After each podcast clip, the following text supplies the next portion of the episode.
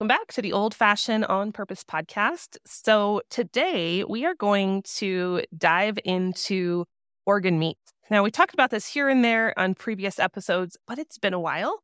And since I think my initial episode on organ meats, I've been playing around with some different options and trying a few things but I'm needing a little bit more inspiration and a few more ideas. So I am so excited to have joining me today James Barry. He has spent over 17 years in the culinary field. He started as a private chef to celebrities, and now he is into the world of regenerative ag and has made a really revolutionary functional food product that he's going to share with us today. He's also a published cookbook author. He has lots of ideas for home cooks like you and I and some really great thoughts on organ meats, why we need them, and how to create creatively incorporate them into our diet. So, welcome, James. I am so excited for this conversation. I am as well. Thanks for having me. I'm I'm excited to turn yes. offal into every time I even delicious. say that word, I'm like, oh, I wish we could pronounce it differently because it's not it's not great, right? With the awful, yeah, awful right? sounds better. Awful, uh, yeah, yeah. Well, you know, you know where the name they think the name comes from is when you go to butcher an animal, you slice down the abdomen and it's the oh. parts that fall off. So they think that's where that. the offal. That's fascinating. Okay. From. Makes sense. Yeah. So before we get yeah. into all the the nitty gritty, can you just give us a little little bit more background on yourself? And also, I'm really curious how you became so passionate about this topic. I know, right? I did not grow up eating organ meats. I grew up in a household that we knew we knew dinner was yep. ready because the smoke detector went off. Like that, that was my household. You know, frozen peas, some kind of starch, like a potato, baked potato, yes. and then meat. Oh, shake oh, and same. bake was yep. actually we did, we did the shake and bake. Yep, have and rice roni and all the boxes and yep, yep, yep. Oh my, yeah.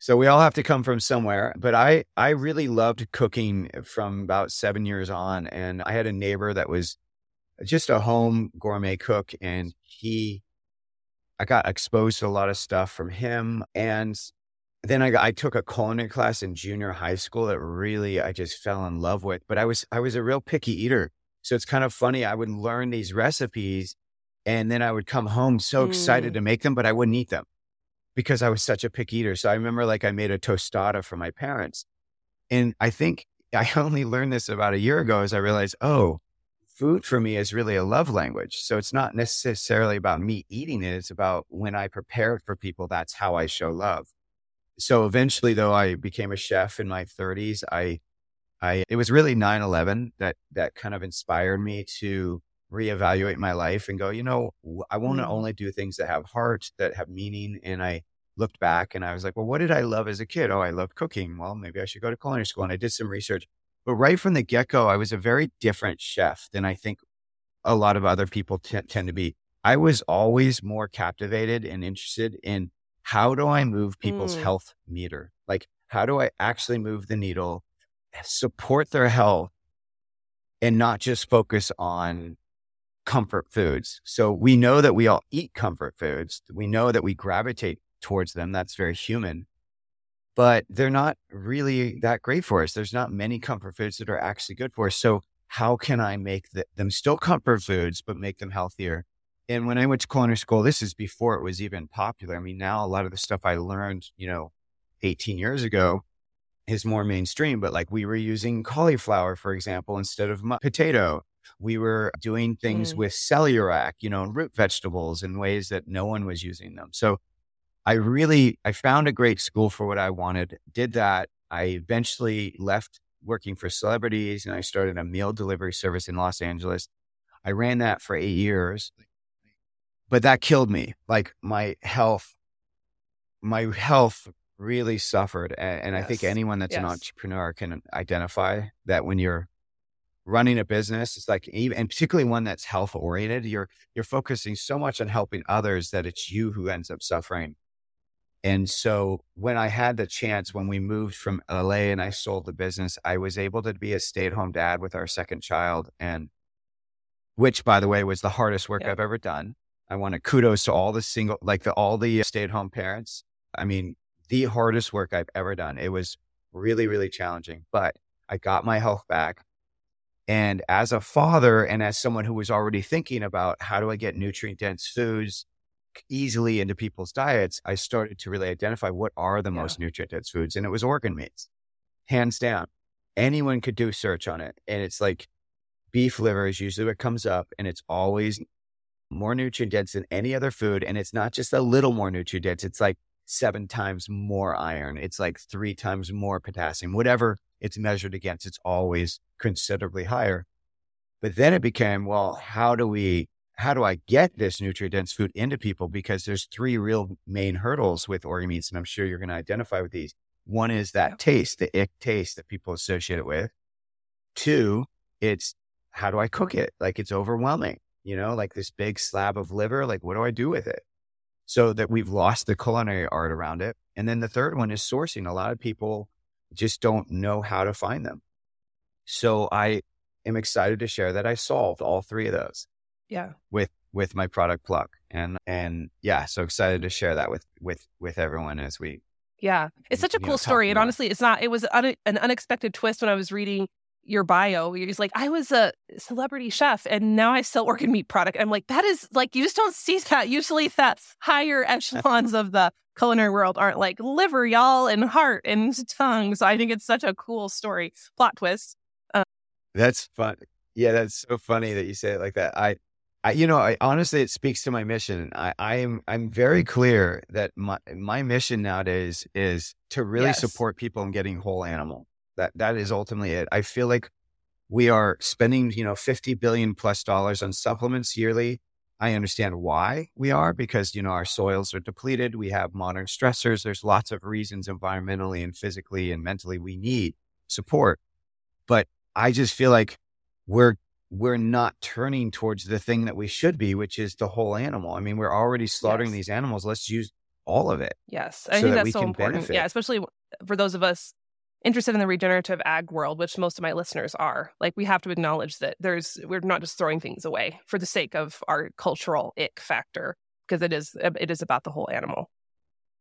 Well, and we're really one of the only nations that doesn't really, eh, you know, have organ meats built into the traditional diet. I mean, if you look at Mexico, they have menudo, which is they, they use beef stomach. Scotland has haggis, which is sheep or calf heart mixed with uh, liver and lungs and and oatmeal and seasonings, and it's usually even Yeah. boiled in the animal's uh, stomach. There's blood sausage, or also known as black pudding in Ireland, steak and kidney pie in the UK, a pate, of course, in France, and then even if you go in the southern US, you will find a dish, but it's very specific culturally. It's called chitlins. And that is that is the intestines from a pig. But not, you know, you go to the west, you know, you go to the No. west or east coast, no one's eating chitlins. Like that's a very specific part of Your research, because I, I love on this podcast asking the question, like, how did we get here and why did we leave some of these really important things behind? Like, have you come across any piece of our history as a culture in, in America, at least in the modern sense of when did, why did we start associating organ meats with being gross or, you know, being beneath us? Do you have any inkling of when that really started to turn? Yeah, I mean, throughout history, we've had an interesting relationship with organs. So it used to be something that we all ate. I mean, and I'm not talking just the liver, kidney. I'm talking really the whole animal. I mean, you talk to grand, depending on how old you are, you talk to grandparents or great grandparents, they probably ate brain even. Like they ate parts of the animal that we're not even touching now. So it's like when I say, oh, our ancestors Yes. ate it, I'm not talking about our Paleolithic ancestors. I'm literally talking about our grandparents, right? So this was a part of their diet. Now, I think a couple things happened. One is that a lot of uh, our parents and grandparents were forced to eat it. And so I- I think whenever you kind of go one extreme, you know, forcing someone to do something, when they didn't have the power, they go the opposite direction, which is they don't Yeah. they don't push it at all. Like they don't want it, and they it, it almost taints it taints the product. But I think the bigger reason is because organ meats are cheaper. So anyone out there that is fears or, not fears, but feels like eating healthy is expensive. I agree with you. It really is. When we advocate to eat 100% grass fed beef, that can be like $25 a pound, you know, depending on what cut you're getting, right? Well, the same animal, the same 100% grass fed animal, when you're buying their tongue or the organs, it's more like Yes. four to seven dollars a pound. So you just cut the the price, you know, in a third, right? So it's it's really it's incredible how much cheaper they are. But what happened was after World War II, you had well, so when World War II happened, you had men go away to war, the women started working. When the men came back, now you had two people in the household working, there was more money. And there were, it was almost like a status symbol. Well, we're not going to eat this poor person's food. You know, organs, this is cheap. Let's pay for the, the, the better cut of meat. And so eventually more and more people doing that do this, this socioeconomic status. You then have butchers like, well, we're not going to carry it. Why would we carry it if no one's buying it? So now you don't, you now it's not in your, your, your sight line. So you're not seeing it at butcher shops. And then eventually you stop even thinking about them. You stop learning how to cook them or practicing the recipes you grew up with, you know? And so, and then you get to this place where we are now, which is yes. just utter unfamiliarity with it. Like if I told you that tongue, for example, so a lot of people have like Tuesday, ta- uh, Taco Tuesday, right? At home. A lot of people do that. So if I were to tell you that tongue, beef tongue is not only cheaper than the meat you're most people are using, it's also more nutritious yeah. and it tastes better. Yes. Would you believe me? Yeah. Right? Like most people be like, tongue. It's like, but it yes. is. It really is. It's yeah, it's and Ashley, I had Ashley Van Houten on the podcast to talk about this. I don't know a while ago, and that was the first thing she recommended. I thought she was because I hadn't really tried anything prior to talking to her, and I was thinking she was going to recommend liver. She's like, no, no, start with tongue, and I'm like, no, really? And she and she said tongue tongue tacos, and so we've done yeah, it, and it's it's it was so good. My seven year old asked me on a weekly basis, "Can we have? I want more tongue." And like we we fried the we I can't remember. We kind of boiled the tongue and then cut it and put it fried it in cubes and seasoned it. And she ate almost the whole thing by herself. Yep. Like she was obsessed with it. It was good, and it was not anything like I expected, but it was really good. Uh, yeah, and it's not yeah. as hard to cook as you would think. I mean, as you mentioned, you boil it first, and when you so it, it has a sheath around it, it, and it's a very thick skin and so that's the part that you're intimidated by but once you boil it it just kind of peels away and then underneath it is what's really close to a muscle it's it's a muscle meat that is that just is more nutritious because it, of yes. the activity yeah. that it has to do in our mouth yeah know? or yeah, in the cow's it, mouth i should say. to say, me i thought it mouth. tasted everyone's like, what did it taste like? I'm like, it's like beefier. It's like a better, it's like a richer beef, but not gamey and not yeah. offensive, but like it, it's more, it's like more beef. Ta- I don't know how to describe it. More beef tasty than a, a pound of ground beef. So, yeah. Yeah. And it absorbs flavors really well. So any sauce that you add to it, it absorbs it really well. And you know, here's a tip for everyone that's listening is like, okay, I'm going to try some tongue. Well, if you're still feeling feeling squeamish, what you can do, and a lot of people don't think like this, but what you can do is just okay. Let's just say you also make pork, right? You make carnitas when you're doing taco hmm. night. So cook both. So you you put in the slow cooker, you put this the pork butt or shoulder, whatever you're cooking, in the slow cooker. You add a tongue as well. Slow cook it just like you normally would. Then after that hour, however long it's been, you know, hour and a half that it's been slow cooking, pull out the tongue, remove the sheath, and then, like you said, you could fry it up. What I like to do is I cut it up and I stick both the, the pork and the tongue. Ooh. I stick them under the broiler. I spray, I season them with a little salt and I stick them under the broiler and they get all crispy. And then just cut them both up and mix yeah. them together yeah, and no one will idea. know there's tongue in there.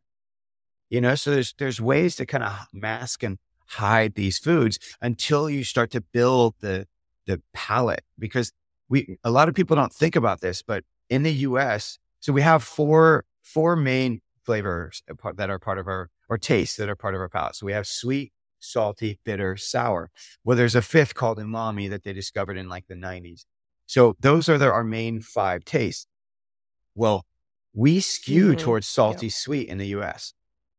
So when you think of it like that, and I like to think of the palate like a color wheel, right? So like if salty sweet is, I don't know, yellow and red, then you want to incorporate more blue and green, which is the sour and bitter, and even umami would, would be orange, let's say. So you want to incorporate more colors into your your diet that are so you want to look for foods that are more sour, maybe some cultured vegetables, maybe pickles, things like that sour products or, or even bitter, bitter. So I said sour was like pickles. Yeah. Bitter might be like mustard greens or arugula or things like, you know, those kind of greens that are a little bit more bitter.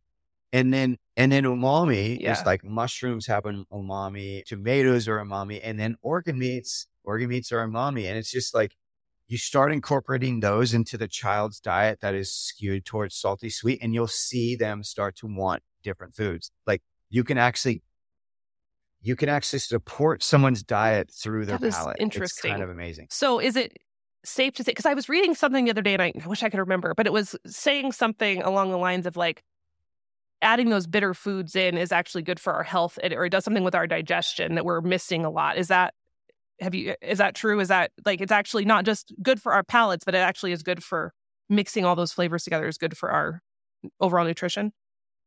Absolutely. I mean, culture, like, for example, anyone listening that does barbecue, we have, you know, we're recording this before 4th of July. And, you know, with 4th of July or any kind of event, whether there's an emphasis on barbecue, you, you really do want to be eating like some kind of cultured product, like sour product with it, be like cultured vegetables, because it helps to offset anything with a mm-hmm. probiotic, na- natural probioticness to it is going to support the digestion of that very charred meat you know, most people they see blackened ribs and they're like, "Oh, those look so good," but that's actually Yeah. extremely carcinogenic. Um, so you want to offset it with foods that are going to be more probiotic or that are going to offset that. And cultured vegetables is a perfect one. You see a lot of times, um, you see a lot of times with barbecue, um, Yes. sour, like coleslaw associated with it. But I, what I think is interesting is that coleslaw, I, I honestly, I think that the more ancestral way of doing it was actually, cul- which was culturing. So, yeah, your, sauerkraut, your, your cabbage. Yeah. But I think it eventually, yeah, sauerkraut like stuff. But then eventually, I think people just got lazy or whatever, and then it became Yes. and then it became slaw. You know what I mean? It's still using cabbage, but it's just not culturing it. So the more you can skew towards the cultured or the sour, it's going to be better. But when I'm talking about the palate, I'm specifically talking about that. I'd like to use this as an example, like, uh, and maybe you remember this from being a kid. At least I, I this is how I was raised. So a lot of us, when we're kids, our main beverage is juices and sodas. And then when we start Yes. drinking water, it tastes so plain. It's like, ugh, this is gross, right? Same thing. Like I grew up eating Skippy peanut butter and Skippy pe- peanut butter. Once you've gone off eating peanut butter that has sugar in it and eating just natural peanut butter, you realize like that Skippy is really So like sweet. candy. Yes, it's, it's, yes. it's so sweet, right? And so when I went to try the regular peanut butter, the non-sugar sweetened peanut butter, it tasted so plain and gross. But all you got, that's really just a transition point to your palate. It's because you've been so skewed towards sweet that when you don't have the sweet, it doesn't taste right, you know? But that's really just recalibrating your palate. And if you just give a little bit of time, and it usually takes like two weeks max, just a little bit of time to just adjust your palate, you will get to the point where, eh, like it, for me, Yeah. I can't even eat Skippy peanut butter Yeah. now. It doesn't taste right to me, right? And that's the true flavor of food. Like, you know, most foods don't, aren't created in nature where they have such extreme sweetness. They're not like that unless, I mean, even like strawberries that haven't been hybridized are not as sweet as the ones that have been hybridized Yes. Yes. you know? So the more we can kind of pull back from that salty and sweet, those salty, sweet flavors and incorporate these other flavors, you'll see your palate will change. You'll become a more adventurous eater. But the key is you just remember you don't have to go all or go all nothing. Like you can ease into it, sort of the way you would Yeah. feed a pet when you're changing their food. You start out with like 90% of their old food and 10% of their new food. The same thing. Like if I was for anyone that's a new new parent, what I would do is if I was introducing foods to my kids' diet, I would take the juice from the from the sauerkraut. So fr- from the cultured vegetable, I would take the juice and I would mix a little bit of that juice into their Ah, okay. purees, just a little bit.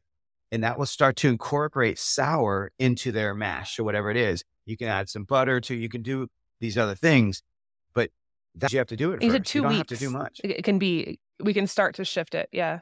two weeks you can change your you can totally shift it now the key though in those two weeks is you really got to like cut it out like like for we used to do this sugar control detox when i had my meal delivery service and we would cut out so in someone's diet we would cut out we would literally cut out sugar anything that is overly sweet starches like pastas grains we would only use resistant starches like like we would do Uh, butternut squashes and spaghetti squashes, but we didn't do many uh, yams because those were even too sweet. So we pulled out things that were either converting your blood sugar quickly or were actively sweet. And in two weeks, Mm. people lost weight and they're they couldn't do the things they were doing before. So people that were drinking like three glasses of wine a night, they couldn't even Oh. finish a half a oh, glass. Oh, wow. Because it was so sweet. Yeah.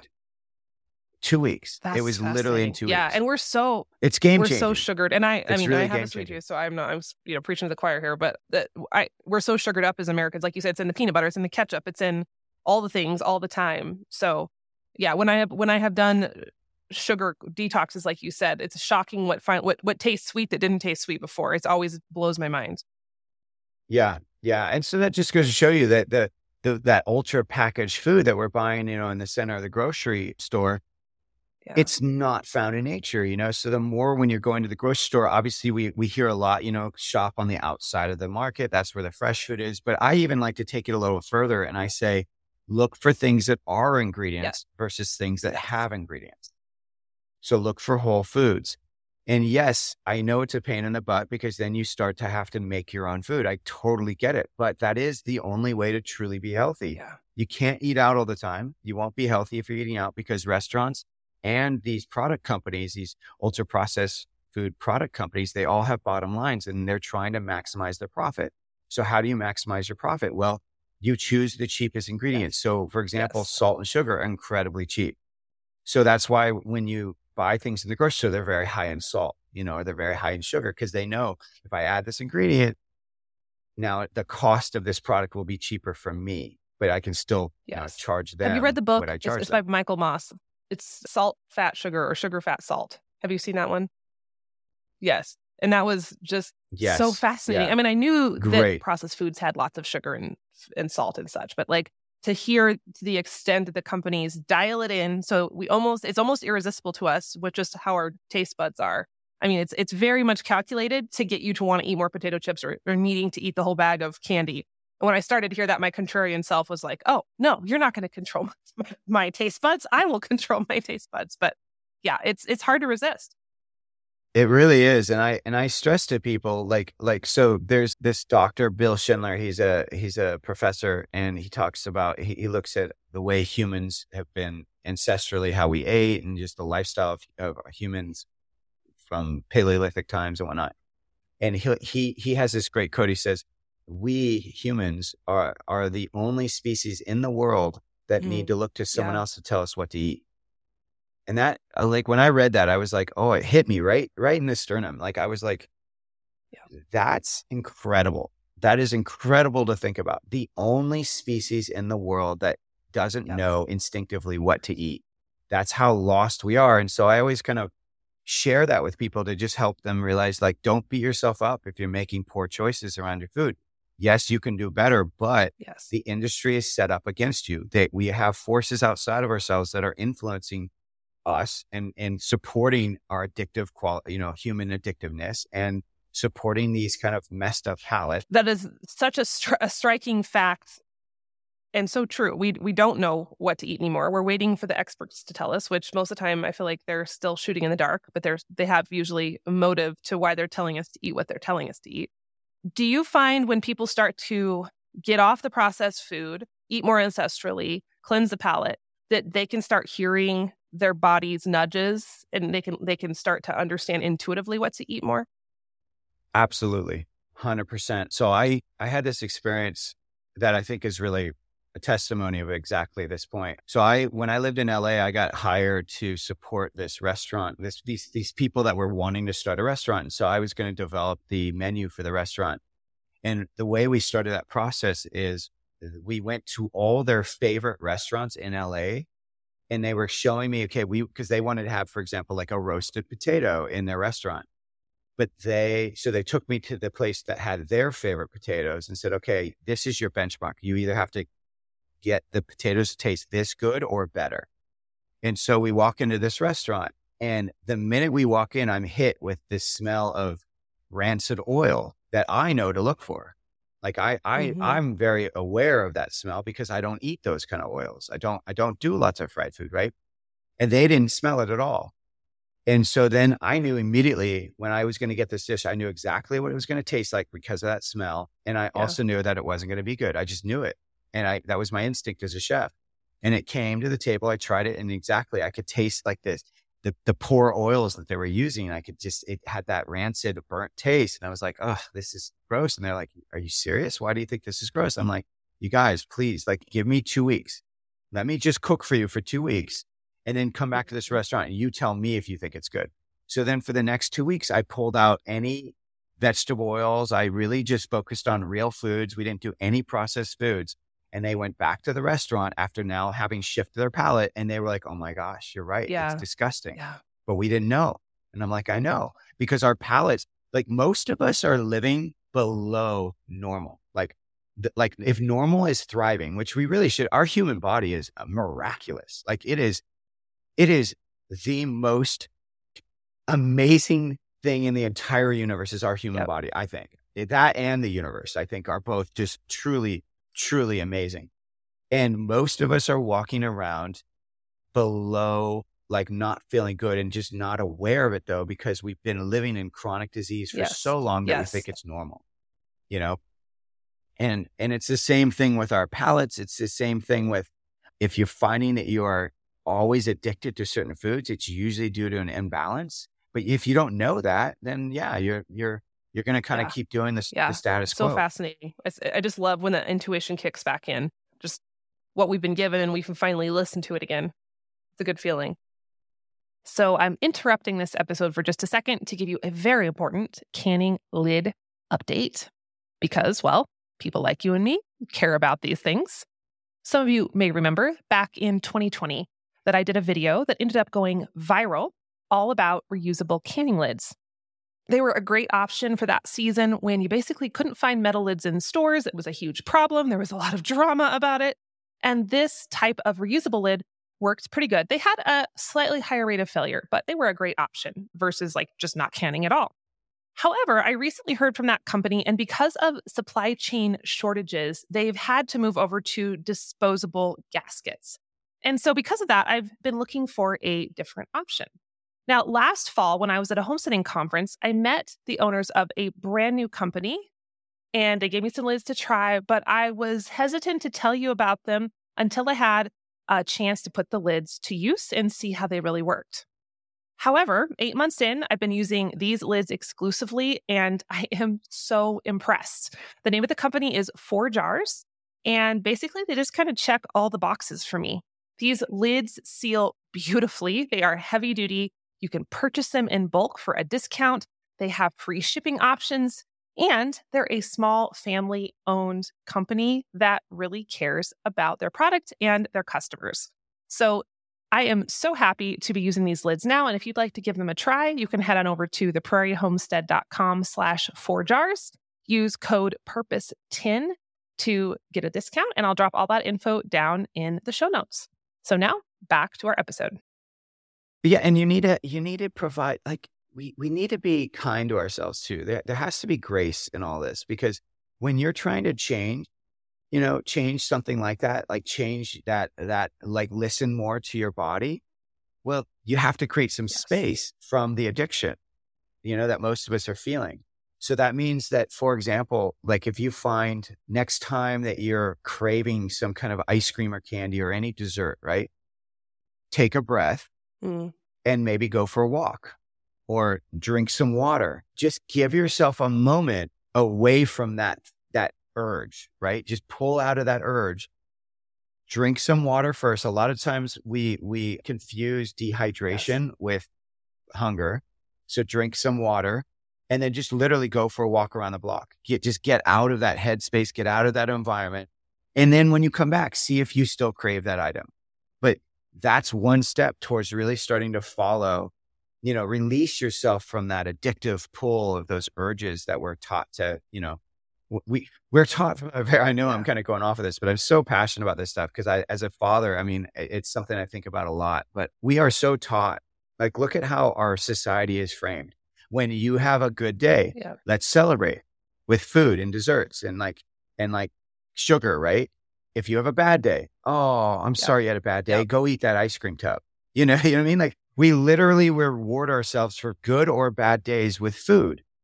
And right there, that's that is how you build in those kind of addictive, like you know, uh, sugar addictions and or just Yeah. addictions to substances. That is how you build it. is you start equating it to other things that are outside of of you, what you actually are craving, like what you actually want, what your body needs. It becomes like a well, I should do yes, this instead totally. of I want. And we conditioned ourselves that that's normal. Yeah. Yes. Like I had a hard day. I I deserve this, Yep. this whatever, Yep. this piece of cake or whatever it is. Like, or uh, you know, I worked really hard. I just graduated. I deserve this cake. You know, it's like it. It's just it's it's funny. I mean, but it starts from when we're little kids. Like, oh, let's celebrate your birthday. Let's go get a huge cake and let's completely overdose with junk food and like and sugary items. When ultimately, what do you really want? Like, what do we? What is the thing that we all truly, truly want as humans? If you break it down, is we just Yeah. want to connect. You know, we, we literally just want to connect with people. We want to be heard. We want to be in relationship. We just want to be in someone's life. Like as a father, I and and I'm I'm not saying I'm perfect at all, but I definitely recognize more and more that my Yes. kids just want time Yep. with me. Yep. That's the gift. Amen. Yeah. So, on the topic of kids and food, I think that's such a good topic. Just so I want to hit on it for just a minute, just because our, especially our American kid food culture is so, I don't even know what the word is, bland. And we have this idea, you know, if you go to a restaurant, there's the kid menu with uh, corn dogs and the chicken strips. And like, it's like we have this belief that kids can't eat anything with flavor or nutrition. So, maybe both from your experience as a father and a chef, I think I, I know the answer to this, but I want to hear what your answer is. Can kids eat more flavorful food? And if they're already accustomed to dino nuggets and corn dogs 24 7, how can a parent help them transition into better options? It's a great question. Yeah, and it does. So, so I feel like I have to almost answer it in two ways. So, one thing is if is if your kid, if you're a new parent, Uh, and even, you know, I think this actually could be the answer for both. Even the parent that's kind of locked into Dino Nuggets, you know, that ultimately kids are they're going to respond the most by what we model as adults, right? So, one, I would start right away and this is for the person who's just had kids or the person that's that is already in it with their kids and their kids are picky eaters i would start with only cooking one yes. meal Yes. for the entire family and it, there will be a transition that you know when your kid is like well you guys were having roast chicken where's where are my chicken nuggets it's like well we're not doing that anymore we're just going to cook one meal and if you don't want to eat it that's okay but you can eat whatever's on the table that we've served eat as much or as little of Yeah. it as you want but this is dinner Yep. there is no other meal and it's going to hurt at first you're going to see your kids fight you and they're going to eh, particularly if they know that if they if they're really loud and kind of violent that they get what they want if they if they've already been trained that way it's going to be hard transition but they will transition i promise you a kid will not go to bed starving for you know Yeah. for Yep. more than a couple days like they won't they just won't and and so you do have to kind of depending how far in you've gotten with that bad habit i mean i'm saying bad but uh, that's a judgment but whatever that habit is that you're trying to change if depending on how far in you've gotten with that it's going to have to be it's going to be harder you know? If you haven't gone too far in then you, you'll be good. But i think it's really important as parents and i used to deal with this a lot with clients was they'd be like why is my kid addicted to cheerios? And i'm like well Cheerios do not grow on trees. Like Yeah. the kids are not finding Cheerios out and about when you're, you know, in the stroller. They're not picking them from the bush as they as you stroll by. You're bringing them into the household. And so that's the first step. And as fathers, any fathers out there listening to this, like we're the biggest culprits of this. We are the biggest culprits because we connect with our kids over treats and food and ex- like food experiences. So, um, whereas a mother might Yeah. just hug their kid, right? They connect physically. We we tend to be like, well, let's go get ice Yeah. cream. You know, it's Papa's. You know, it's Papa daughter day. Like, let's go have a treat. And so we are the biggest culprits of just bringing the food, these undesirable foods, into our households, and or bringing those experiences into their lives. When if we just didn't do it, they Yeah. wouldn't know. They wouldn't be exposed to it. And and so it does require. I mean, what we're talking about is not easy. We're talking about changing our mindset you know that we're no longer going to view treats and and these kind of like sugary junk food experiences as necessary to connect with our kids And then it requires us not bringing in these things. Eh, don't bring anything Yeah. in your kitchen that you don't they will find it. They will weasel that Like, thing out. Oh, you're and in find it. charge. Can attest to that. Yep. Yeah, and if and and that and, well, and that's the other hard truth is that okay, once your kids are old enough, they are going to Yes. they're going to eat what they want to eat, right? But that's that's even more important why you have to be able to create that space. Like the kid needs to know what does it feel like when I don't eat this junk versus when I do. And the only way they're going to have that distinction is if your household is the sanctuary. Your household has to be the place where they don't get that junk. And then that way, when they get it back, eh, you know, outside in the world and you have no control over it, they go, Oh man, I just ate this thing and Yep. my body Yep. feels so icky. Right. That's the only way you're going to get, you're going to teach your kid how to like to listen to their body is they have to have, Yes. they, they have to have a contrast. I love that. And then, yeah, I had a recent guest on. He was talking about how he he lets those non natural consequences take effect with his children, and it was really inspiring. And just like, yeah, I mean, if you want to eat the giant bowl of ice cream, that's fine. But then you you also get to feel what that does to your body, and then you can help make better. That'll help you make better choices versus me just you know nagging all the time. Although I think the education on the parent side of things and having those conversations is still really crucial because sometimes kids are too small to be able to sort through that. Yeah, which which even supports more so like sometimes Yeah. it's not even our words, it's just our actions, right? If if you don't if your kids don't see you eating dessert after every meal, then they're not going to be Yes. conditioned to think that that's something they should do. Now, the other piece too is and this is going a little deeper, you know, into the weeds with it, but is think about how do we best learn? You know, we we're all we're all basically three types of learner. Your your visual, your kinesthetic touch, or your auditory. Those are really the three main types we learn. So if you find your child responds more to visual, then right there, that tells you if it's not in the house, they're not going to think about it. They're not going to crave it. If they're more, they're more verbal, then yeah, explaining things to them is going to be more Yes. supportive and of how the- they the- learn. on the touch piece because i have you know homestead audience having kids involved in the inner workings of food production whether it's the garden or the, the barn or the chicken coop has been so crucial. Just like there's stuff my kids will eat from the garden that if i were to have presented it you know from the store or on a plate it would have been like eh but because they watched it grow and they helped it grow like they like eating raw onions if it comes from the garden. They just eat a raw onion for for no good reason. And i'm like okay but if i had done that from the grocery store i don't think they would have had the same effect. So there's some sort of weird novelty when they get to watch it grow which is kind of magic because i'm watching it my kids i'm like you guys Oh, have I- pretty insane palates for your age and i think it's the homestead who has cultivated that Yeah, I love that. I think that that's that I I absolutely incorporate that in my household as well. I even take it to the point of like when we're meal planning for the week, like I let my kids Yeah.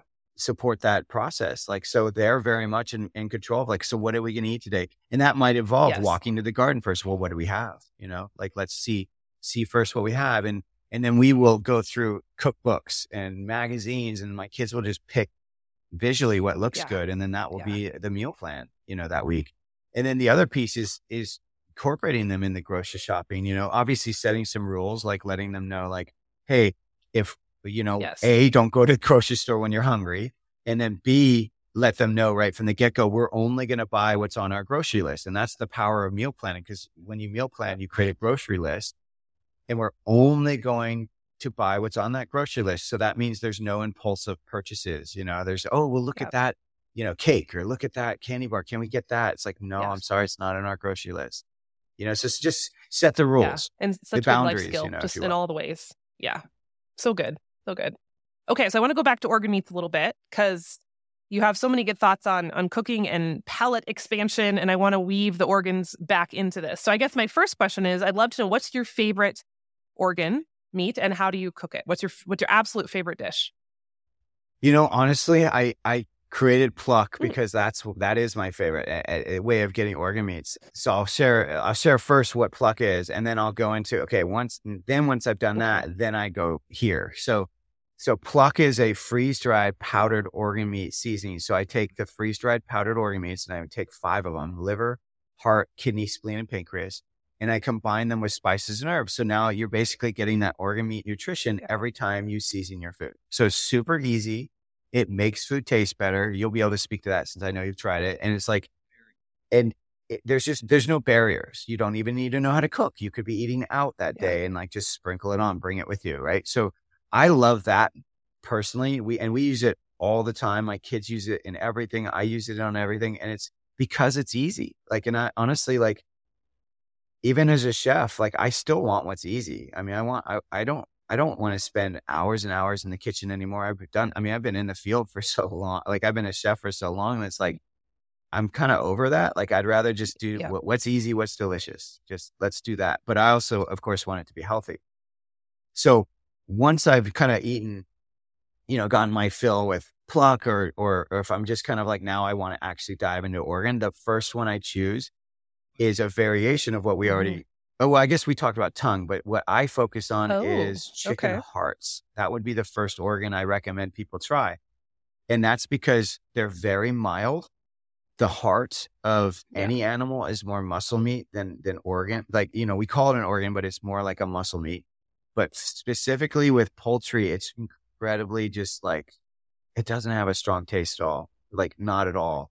And so what I do is when you go to buy chicken hearts, you'll usually buy them in a small container and there'll be like 10, 10, 15 hearts in that container because they're small. Yeah. They're like the sizes of a small mushroom. And so I treat them like mushrooms. If I'm adding, if I'm making a spaghetti sauce or any kind of sauce, what I'll do is I will only add a couple of those chicken hearts. I'll chop them up so they don't look like a heart. And then I'll throw them in the in the yes. sauce and no one knows they're in there. Not a single person. So you just make sure you're not the whole you're not doing all 15 hearts. Okay. You're maybe brilliant. doing four. Yeah, I haven't thought of that one. You know. But chicken hearts would be the next like the easy entry point to eating more organs. And then I would say the next step is to is to go buy a beef liver. Now, the reason why I'm emphasizing the mm. beef liver is because it's incredibly nutritious, right? But here's the thing when you get it, it's probably going to be frozen and it's very large. So it's going to seem overwhelming. So what I advise is you don't defrost it because the only part that's overwhelming is when you defrost it. So keep it frozen. Let's do. Excuse me. Thank you.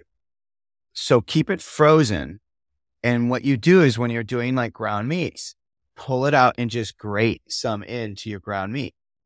And then now you, and then put it right back in the freezer. So you never mm. defrosting it. So it's never overwhelming, but then you're grating a little bit of that liver. You know, let's just say you have a, like a pound of ground meat. You're probably adding okay. maybe two tablespoons. You're not adding that much.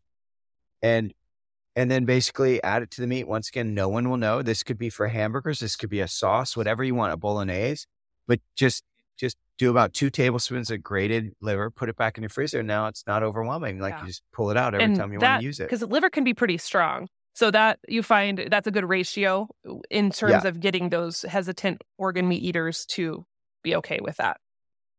Yeah. So as long as you keep that ratio to okay. about 25% max. So most there's a lot of blends you can buy that are already have the organs in it. Like Force of Nature has one that has, I think, yeah, heart. We sell one liver, too with our heart and liver in it. Yeah, but that and they put. Mm-hmm. Oh, you I do okay. and what percentage are you guys and eighty percent ground? Yeah, beef. Yeah, yeah, that's the way to do it. So anything under twenty five percent, you're not going to notice the taste, and you you won't notice the change in texture as well. But I find when you go over that, then then yeah, it kind of starts to come in. Now, some people can really be really sensitive to to the taste of organ meats. Like I, I know some people that have tasted Force of Nature, even and Force of Nature is only ten percent, but they've tasted mm. that one. They're like, yeah, I can taste the iron. Now, I I would offer that they may be projecting yeah. that, like they may because they know it's in there, they're looking for it. So that could be psychosomatic. But the other thing is, is and this is why I love eating yes. my nutrition versus yes. swallowing a capsule this is why I love eating my nutrition is because your body, maybe she, this person who I was talking to, maybe mm. they already have enough iron. Like maybe, maybe they don't need more and their body is saying, you know what, I'm good. I don't, I don't need more organs right now. So what, when you eat your food, you get an immediate, like an immediate communication of whether your body needs more or less of whatever you're eating. Like think of salt. If I put salt in your tongue, immediate, like there's no delay. But if you swallow a salt tablet, then maybe 20 minutes later you feel bloated and you're like yeah. why am i bloated oh i got too much salt so one is a delayed kind of guesswork communication oh, and one is working that's so good i think i was just it might have been from redmond salt i know you use redmond in pluck which i made me love it anymore even more because i love redmond salt company but I, they have like this electrolyte mix called Re-Lyte that has some salt and stuff. And I, I think I was reading on their social media that Yeah. like if you drink it and it tastes extra salty, then you might not be needing that right now. But if you drink it and it doesn't taste salty, then you probably need to be drinking it. So I thought it's that same kind of thing. We're just getting that instant feedback, which is so important. Yeah, that's and it's something once again people don't talk about as much. You know that the importance of eating our our nutrition. We're so locked into saving time and like you know guessing, kind of kind of self self diagnosing, and that we just start taking all these capsules. Well, here here's kind of a scary thought, and I don't have proof of this, but I have heard through different circles that it's true. Like we're we're eating so many capsules, and because it's not always clear that the companies are using 100% gelatin in those capsules. Sometimes Yeah. you get microplastics in those capsules, particularly when you're buying very cheap supplements, right? And so what they're finding is like people in these cadavers of people that have passed, they're finding Oof. all these undigested Oof. capsules. It's the plastic, Yeah. the microplastics don't break down. So that's something to think about too, is like you just, a lot of these businesses are not regulated. You know, you don't know what's in the food. I mean, they did, there's always those watchdog companies that are sometimes will do stuff like, let's check all the avocado oils in the stores. And then they'll find like only two of them actually have avocado oil. The rest are cut with other stuff. That stuff is happening all the time. We don't, the FDA, the USDA, they are not capable of, of truly like monitoring everyone all the time and, and aggressively. They just don't have the, they Yeah. don't have the way, the system to do that. And so you are stuck trusting that companies are choosing the right ingredients, are doing the right things. And sadly, Yeah. they're not all in integrity. And that's why, once again, you're going to always hear me say this. You got to make your own food because you're the only, you're the one that gets to choose the ingredients when you're making your own food. You're not relying on another. yes. another And I mean, yeah, going through you. the process of trying to vet all those companies is, it feels to me that feels more exhausting because some of the detail you have to go into and you don't always, like you said, you don't always get that information straight up. They're not regulated. They can do some sneaky things with labeling. That feels more time consuming than just, yeah, making it yourself or growing, or even growing it yourself if you can and if you're in the right spot. So, yeah, you're, you're spending the time one, one way or the other. Absolutely. Yeah, absolutely. And that and that kind of speaks to another thing too. Like I call it you don't fall asleep at the cart when you're grocery shopping. But basically you you always want to make sure that if you are buying a processed food, that companies get bought and sold all the time. And so let's just say that company may have started out being very Yeah. high high integrity, high quality ingredients, but then they got bought by a bigger company and that bigger company eventually changes those ingredients. So if you're buying something that you've been buying for many years, you should still be reading the ingredient list just to make sure it, it is Yes. it is what you thought it was. You know, Yes. what motivated you to buy it previously. Yeah, everybody gets bought, and yeah, I really hear that every once in a while. The big company buys the little organic company, and it it go all the good stuff kind of morphs in a not great way. So uh, I want to play devil's advocate advocate for a minute because you mentioned you know adding a little bit of chicken heart, adding a little bit of liver, and then I'm thinking about pluck because pluck is just a sprinkling generally. So what if someone's listening and they're going, okay, cool, but like, does that Yeah. really matter? For the nutritional aspect, am I am I going to get enough with just a few chicken hearts or a sprinkle of pluck? Like, does it really like count for anything? I love this question. You probably are already noticing I tend to think a little differently. I ask questions in a way that a lot of people aren't typically asking them. And it's, I, I think I attribute it to just my who I am, but also just how long I've been in this Yes. field. I've just learned that trends come and go. You know, what I mean, diets come and go. And that's why I'm always more emphasizing, I'm less emphasizing a specific diet and more emphasizing real food because that to me is the mainstay. But I love this question because I think it, it says a lot that we're focusing on how much of something. So if you look at any part of any part of our existence as humans, and think about anything you're working on, whether let's say you're someone who's working on intimacy, let's say you're someone who's working on a new language. What is it that moves the needle of you as a human? Is it, is it, is it like if I'm working on intimacy, would be hugging you for 24 hours, one day a month, would that work, make make No- me more no. intimate as a person? Yeah. Or would me giving would me giving one hug every day for an entire year Yeah, absolutely. support me being Yeah. more intimate? You get what I'm saying? Like we focus on how much of something, but really what we should be asking ourselves is how often. They they more and more how have proven that the thing that moves the needle is not like the intensity of the exercise all in one day. It's actually, Yes. if you just even go on walks daily after you eat meals, you will move your health needle more than the person that goes to the gym Yep. twice a twice a week. And, it- so it's really about that. But the other the other point I like to make is like, okay, and you can go on our website. and We have a graph of this on our homepage, the eatpluck.com. That basically we're showing, okay, these are the we're showing this is the most popular seasonings. It's like Lawry's and Old Bay and Goya. Those three are the most popular seasonings in the US.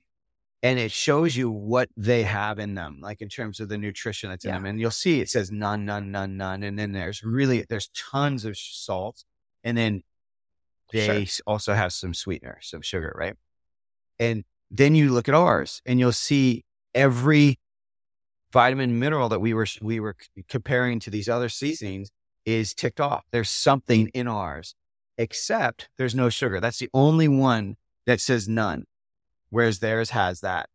And so right there, I always like tell people like, you all- we're not requiring you to to do a new habit. Like we already season our food. All I'm saying is use this, and now you are getting micro dosing frequently because you're using it on every meal, Yes. which is cumulative effect.